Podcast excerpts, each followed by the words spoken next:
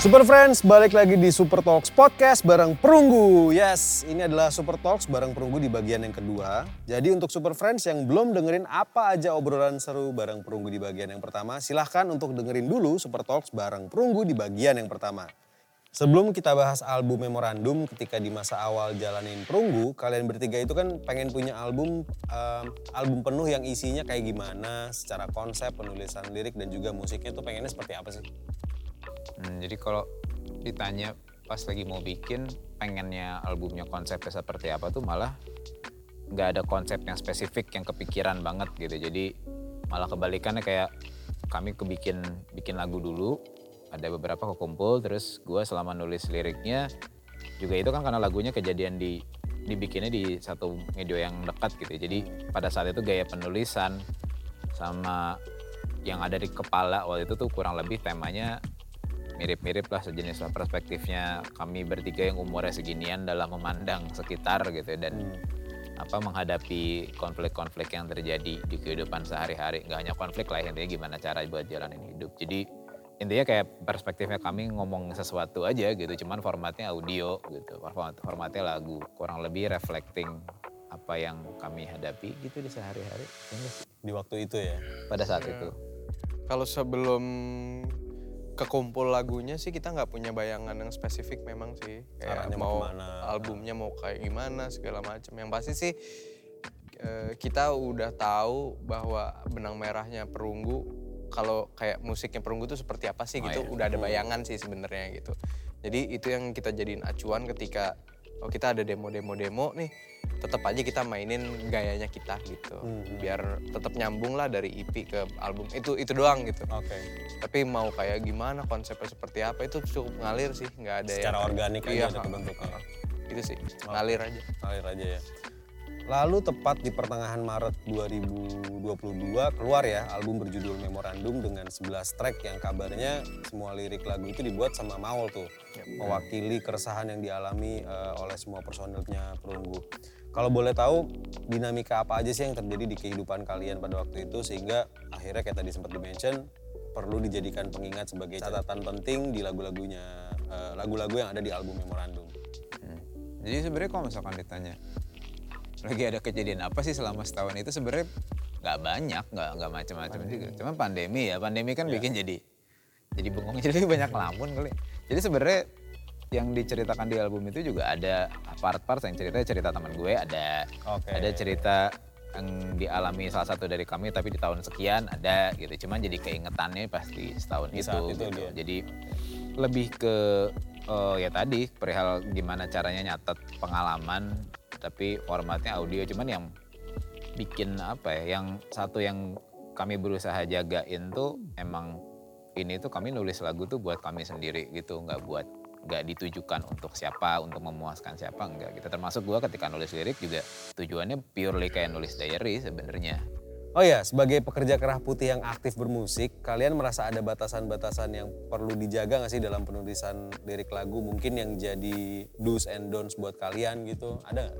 Kayaknya ada ya harusnya cuman selama ini gua nggak pernah menyentuh ranah kayak misalkan Yang kontroversial gitu ya? Enggak lebih ke kalau misalkan gue lagi bete, lagi capek sama kerjaan gitu, ya gue selesaikan di kantor aja gitu, nggak nggak Gak yang dicurhatin menjadi sebuah aku lagu. bete brother gitu, kayak yang dia list lagu tentang bete sehari ini di kantor ngapain enggak. Gitu. Jadi cuman gue lebih nga- ngambil aspek general aja gitu, kayak kayak di bahkan gak di memorandum ya si jenuh kan gue telan lah gitu di pendar itu explicitly nyeritain gue lagi capek banget nih gawe gitu Hmm. tapi kayaknya nggak bisa deh maksudnya nggak bisa lama-lama capeknya soalnya BU gitu jadi kayak Oke. diceritain aja gitu perihal itunya jadi emang general as- general aspek point of view-nya kayak pengen tetap diceritain gitu nggak perlu terlalu spesifik nggak apa-apa kayaknya Siapa yang sebenarnya eh, lagi kalian lawan nih? Jika mengacu sama liriknya, kayaknya cukup lumayan berat dan menghabiskan banyak energi sepertinya.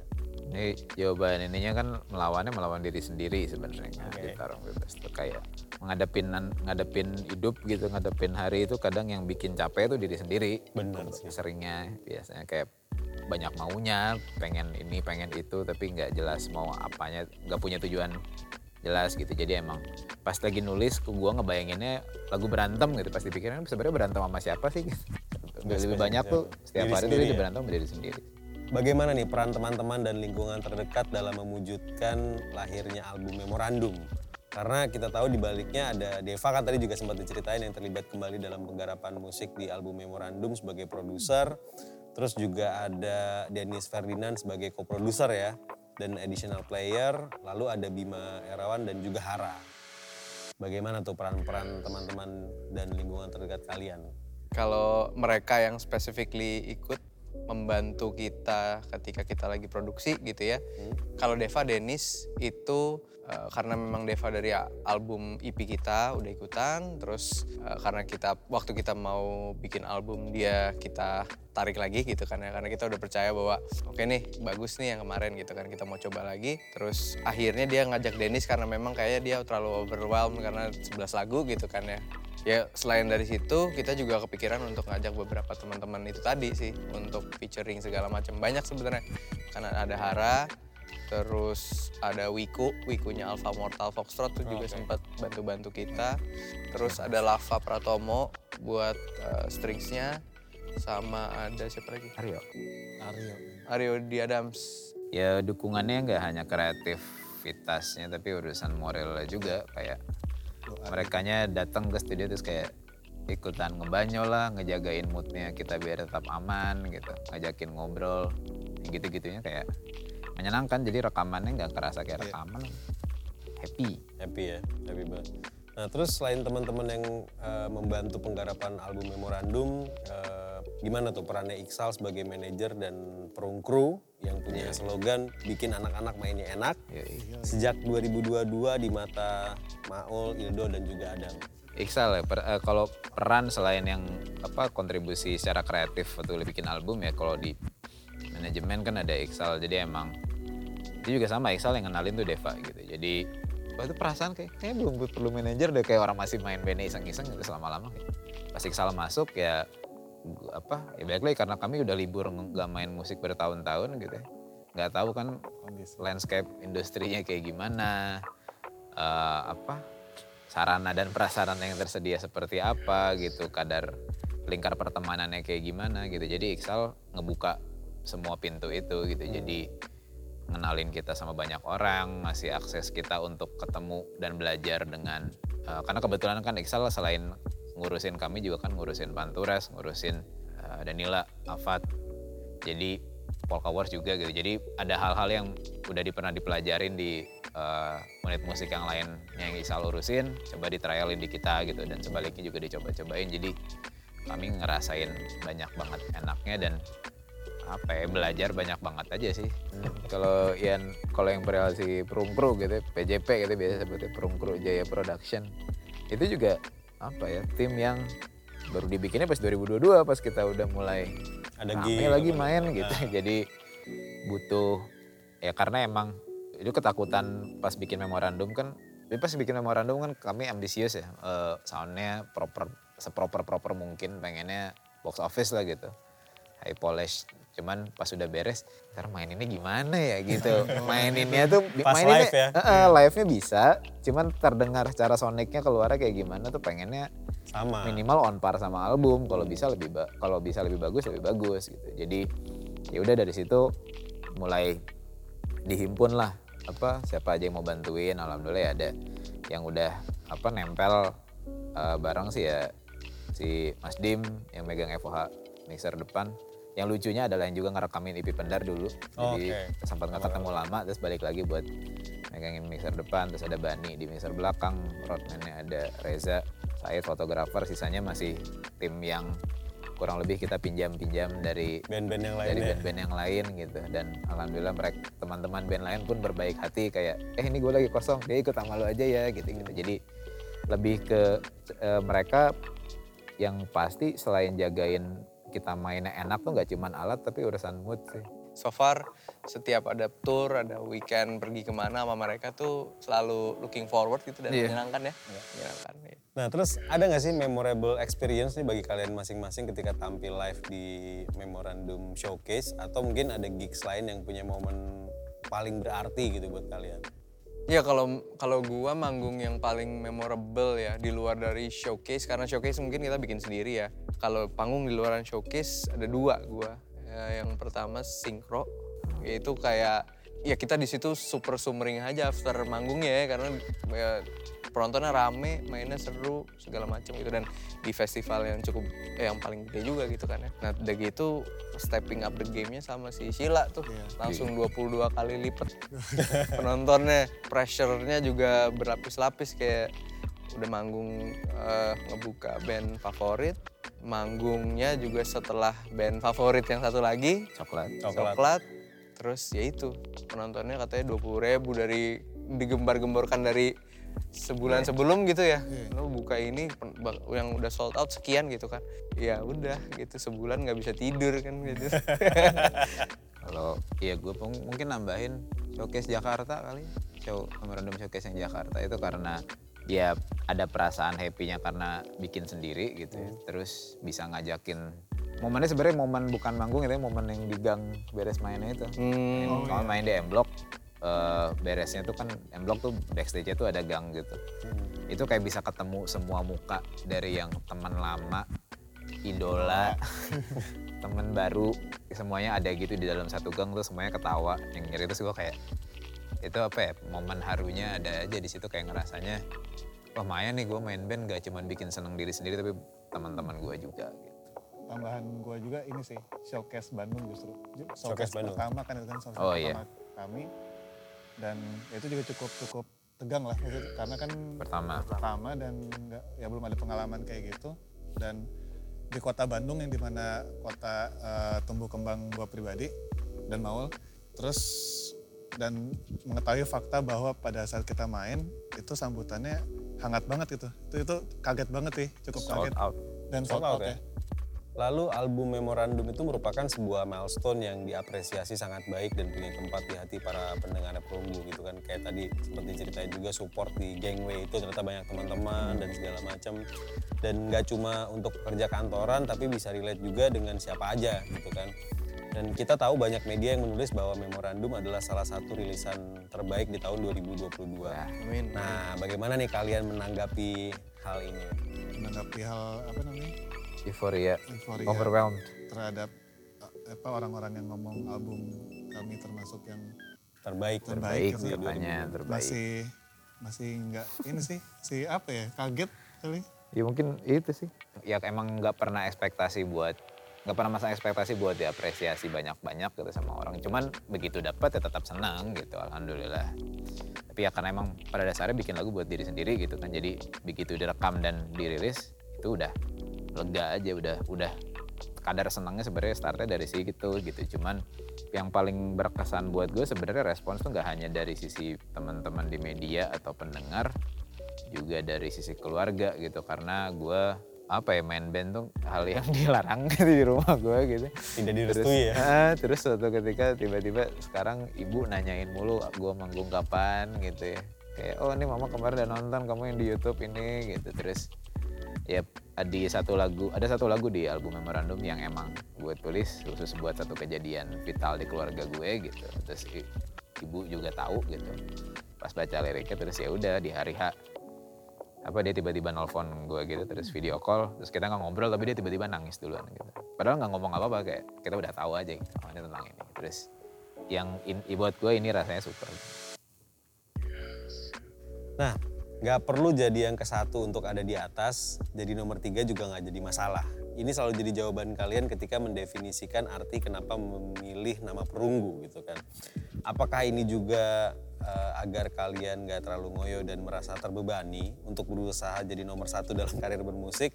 Iya, Tepat ya. spot on. Jadi ada ya kenapa itu kita makin yakin gitu bahwa oh iya nih emang pas nih perunggu terus juara tiga gitu ya. Dan kenapa kita juga apa eh, mengamini gitu kan. Kalau misalnya ada orang oh iya nih pasti eh, pengen nggak pengen juara satu cukup aja seneng.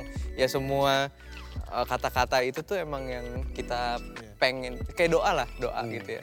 Eh, tadinya awalnya gitu ya ya udah nggak usah ngoyo lah ya udahlah kita senang-senang aja segala macam. Tapi divalidasi dengan adanya research jadi kalau misalnya kasih tahu brother kalau misal kompetisi yang paling sedih itu juara kedua karena dia udah tipis tipis, tipis banget untuk jadi juara satu kan Hmm. yang yang paling seneng pasti juara satu gitu tapi antara juara dua sama juara tiga juara tiga tuh pasti lebih seneng daripada juara dua Paling nggak tiga besar. paling nggak udah tiga besar gitu kan ya udah Masih tetap juara ya. Iya, juara dua tuh kayak ah sedih tuh pasti gitu. Ya alhamdulillah udah sampai sini juga udah cukup gitu. Kalau misalnya tiba-tiba dikasih berhenti gitu nggak bisa, udahlah gitu. Iya. Mau ngejar apa juga kita nggak ada yang dikejar gitu. Sama ya itu poinnya nggak ya nggak ngoyo sih kunciannya sih. gimana ya pengertiannya banyak sih bisa juga kayak eh, kita Santai-santai 100% aja. dalam melaksanakannya Hmm. cuman eh, untuk outputnya untuk apa bukan untuk feedbacknya itu kita nggak ada ekspektasi apa-apa Oh, oke. justru enaknya tuh di situ jadi kan ya udah nih kita kasih 100% kita kasih sebanyak ini ya udah gitu Hmm. tanpa mengharapkan eh, Oh, kembali seperti apa-apa. Betul. Iya. Iya. Lalu untuk jadi nomor satu, em, kalian dedikasikan untuk siapa tuh? Kalau gua anak sih Gue sih ya ya keluarga inti ya ya istri anak orang tua. sama sih nomor satu tetap keluarga karena gue yang belum punya anak juga belum berkeluarga lebih tepatnya Siap. Jika perunggu semakin besar nanti nih, apakah Maul, Ildo, dan juga Adam akan memilih fokus jadi full time musician atau tetap Iya. jadi band pulang kantor seperti sekarang? Ini tuh pertanyaan yang selalu ditanyakan Iya. di mana pun Nggak mau mau di media mau ketemu teman-teman biasa bahkan di kantor gue juga karena suka pada nanya gitu bakal jadi full time musician. bakal jadi apa musician enggak. apa enggak Dari pertama kali ditanya sampai sekarang jawaban gua masih enggak sih. Kami masih sangat realistis lah lebih tepatnya. Iya. ya tadi gitu kayak oh ya eh, penghasilan utamanya tetap di Kantor ya? kantor sih gitu. Cuman memang ya adalah sedikit apa namanya di, Pengenan. di apa pem- pemikiran gitu di, di, di, di kepala gitu. Kayaknya bisa juga sih mungkin gitu. Mungkin ya cuman emang kalau untuk saat ini belum belum kepikiran aja sih. Oke, jadi menarik banget ya. ini band pulang kantor ini eh, yang pastinya mencari kepuasan batin dengan tetap realistis ya. Kalau misalnya dilihat dengan kondisi yang ada sekarang, tapi nggak tahu nanti nih ke depannya seperti apa gitu. Terima kasih banyak Maul, Ildo dan juga Adam untuk waktu dan obrolan serunya nih cerita-ceritanya. Semoga Perunggu terus menginspirasi, ditunggu album yang gak kalah hebatnya dari Memorandum. siap Dan sukses untuk tur-turnya nanti didoain juga, tur luar negeri, amin, Eropa, amin. Amerika dan sekitarnya. Tetap sibuk ngantor dan tetap main musik ya tentunya ya. ya tetap sayang keluarga Tetap sayang keluarga. Super Friends, baru aja kita ngobrol bareng Perunggu di Super Talks. Nantikan Super Talks episode berikutnya untuk mendengarkan perjalanan seorang musisi, band, grup, or duo lainnya hanya di channel Super Talks Podcast. Jangan lupa juga untuk nonton video Super Talks hanya di channel YouTube Super Music. Lalu ikuti quiz pada deskripsi untuk mendapatkan eksklusif merchandise-nya. Dan kalau belum beruntung, kalian juga bisa mendapatkan eksklusif merchandise tersebut hanya di Superstore Official. Dan selanjutnya, 33 kali eksklusif hanya di Super Talks.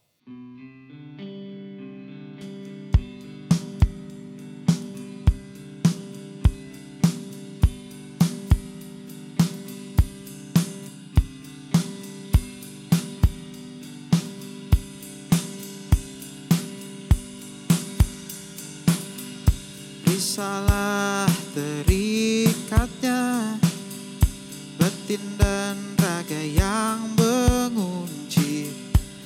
Di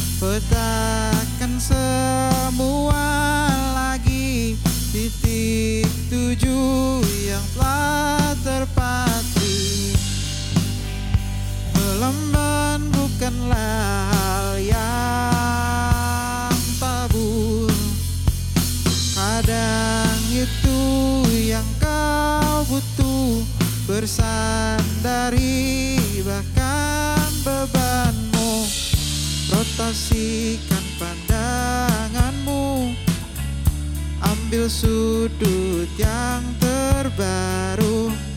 Belum pernah kau coba lihat semua Bukan dari matamu. Kelak kau kan mengingat Yang membawamu ke sini. Kami pernah di situ di posisimu.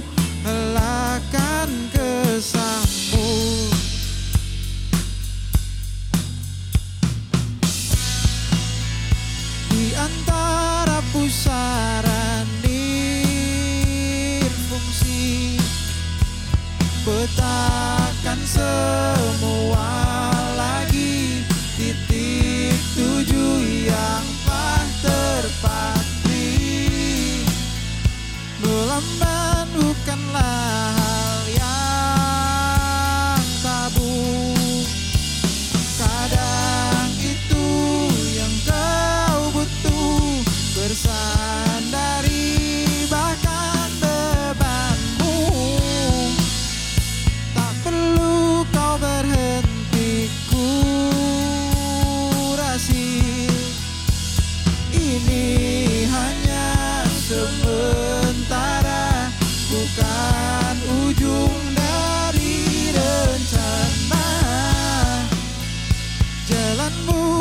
step fine.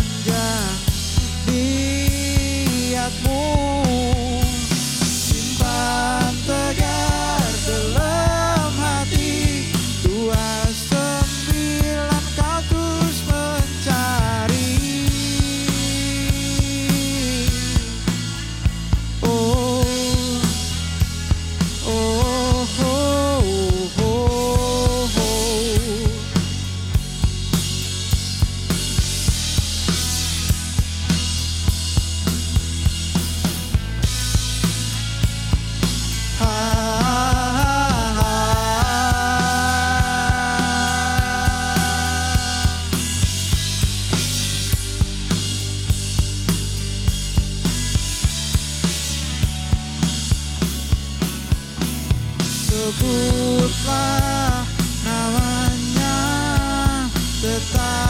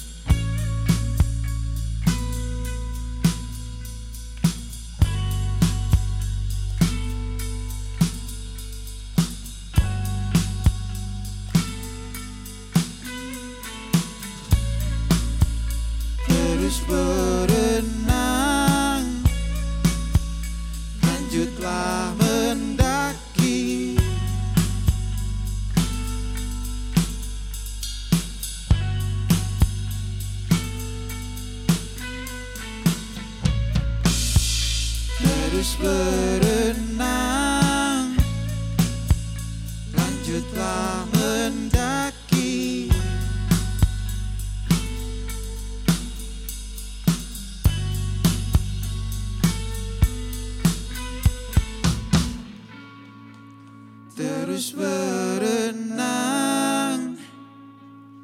lanjutlah mendaki.